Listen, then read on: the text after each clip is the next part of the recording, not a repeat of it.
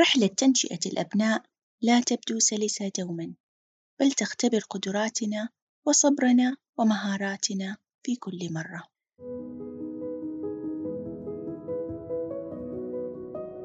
معكم ابتسام الوردي وأقدم لكم بودكاست وعي وتربية.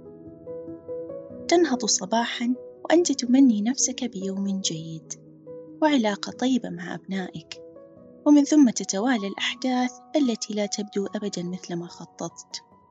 يمر اليوم بصراعات لا تنتهي، تختلفون فيه أكثر مما تتفقون، وينتهي اليوم بمشاعر خيبة أمل وتمنيات بغد أفضل، وأنت تجزم أنه لا يمكن للغد أن يكون أفضل مما سبقه من أيام.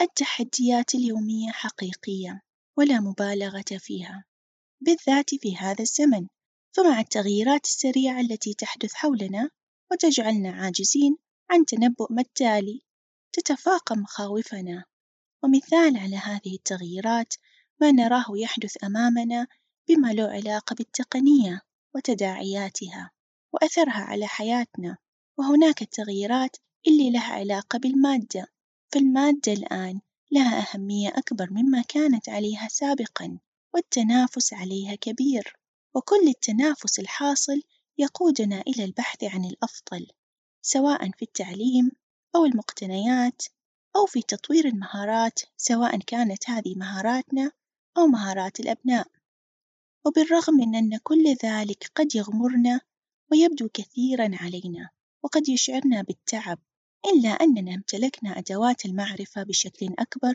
مقارنة بالأجيال السابقة. والتي لم تتمكن من الوصول إليها بسهولة. نتمنى كمربين من أن ننتهي من هذه الصراعات اليومية أو أن نقلل منها، ومع أننا ندرك أنه لا يوجد حل سريع عند التعامل مع البشر ولا يمكننا علاج أو تطوير مهاراتنا بكبسة زر أو بوصفة طبية، إلا أننا يمكننا أن نقوم ببعض التغييرات اللي تساعدنا على تجاوز الصراعات أو تجاوز بعضها على الأقل، لكن المهم في أي تغيير نسعى له هو الصبر والمداومة.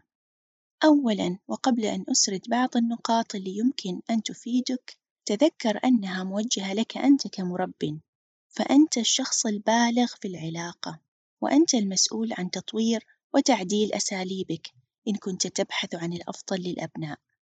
إذًا ما الذي يمكن أن أفعله كأب أو كأم لأقلل من هذه الصراعات؟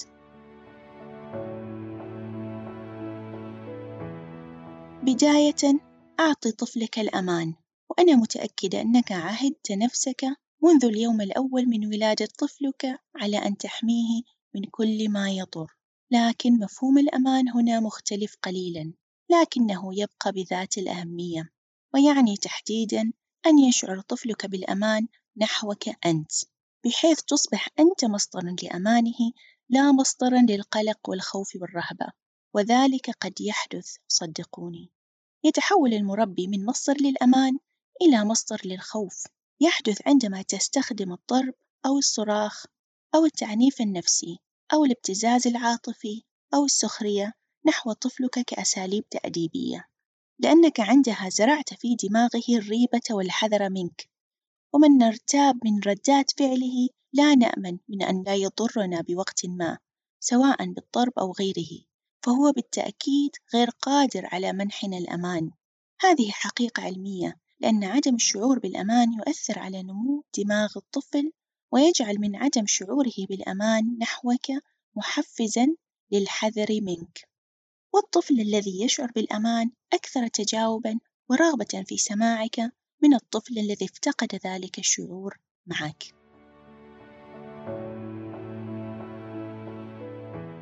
النقطة الثانية هي أن يدرك الطفل بأنك تراه. نعم، وأنا أفهم بأنك تراه بالمعنى الحرفي للكلمة فهو أمامك، لكن المقصود هنا هو أن تراه ككل، تراه كإنسان يملك مشاعر ومخاوف واهتمامات، وعندما تراه هكذا فأنت تتمكن مع الوقت من معرفة أسباب تصرفاته وتدرك ما يمر به وبالتالي تتصرف نحوه بطريقة أفضل، وعندها يدرك أنك تراه كشخص وتفهمه ولا تتصرف فقط من منطلق وجهة نظرك وتجاربك الشخصية. وتقلل عندها من الصراعات اليومية بينكم فأنت تفهمه وما أجمل أن نجد من يفهمنا ويدرك ما نمر به ويتجاوب معنا بنحو أفضل.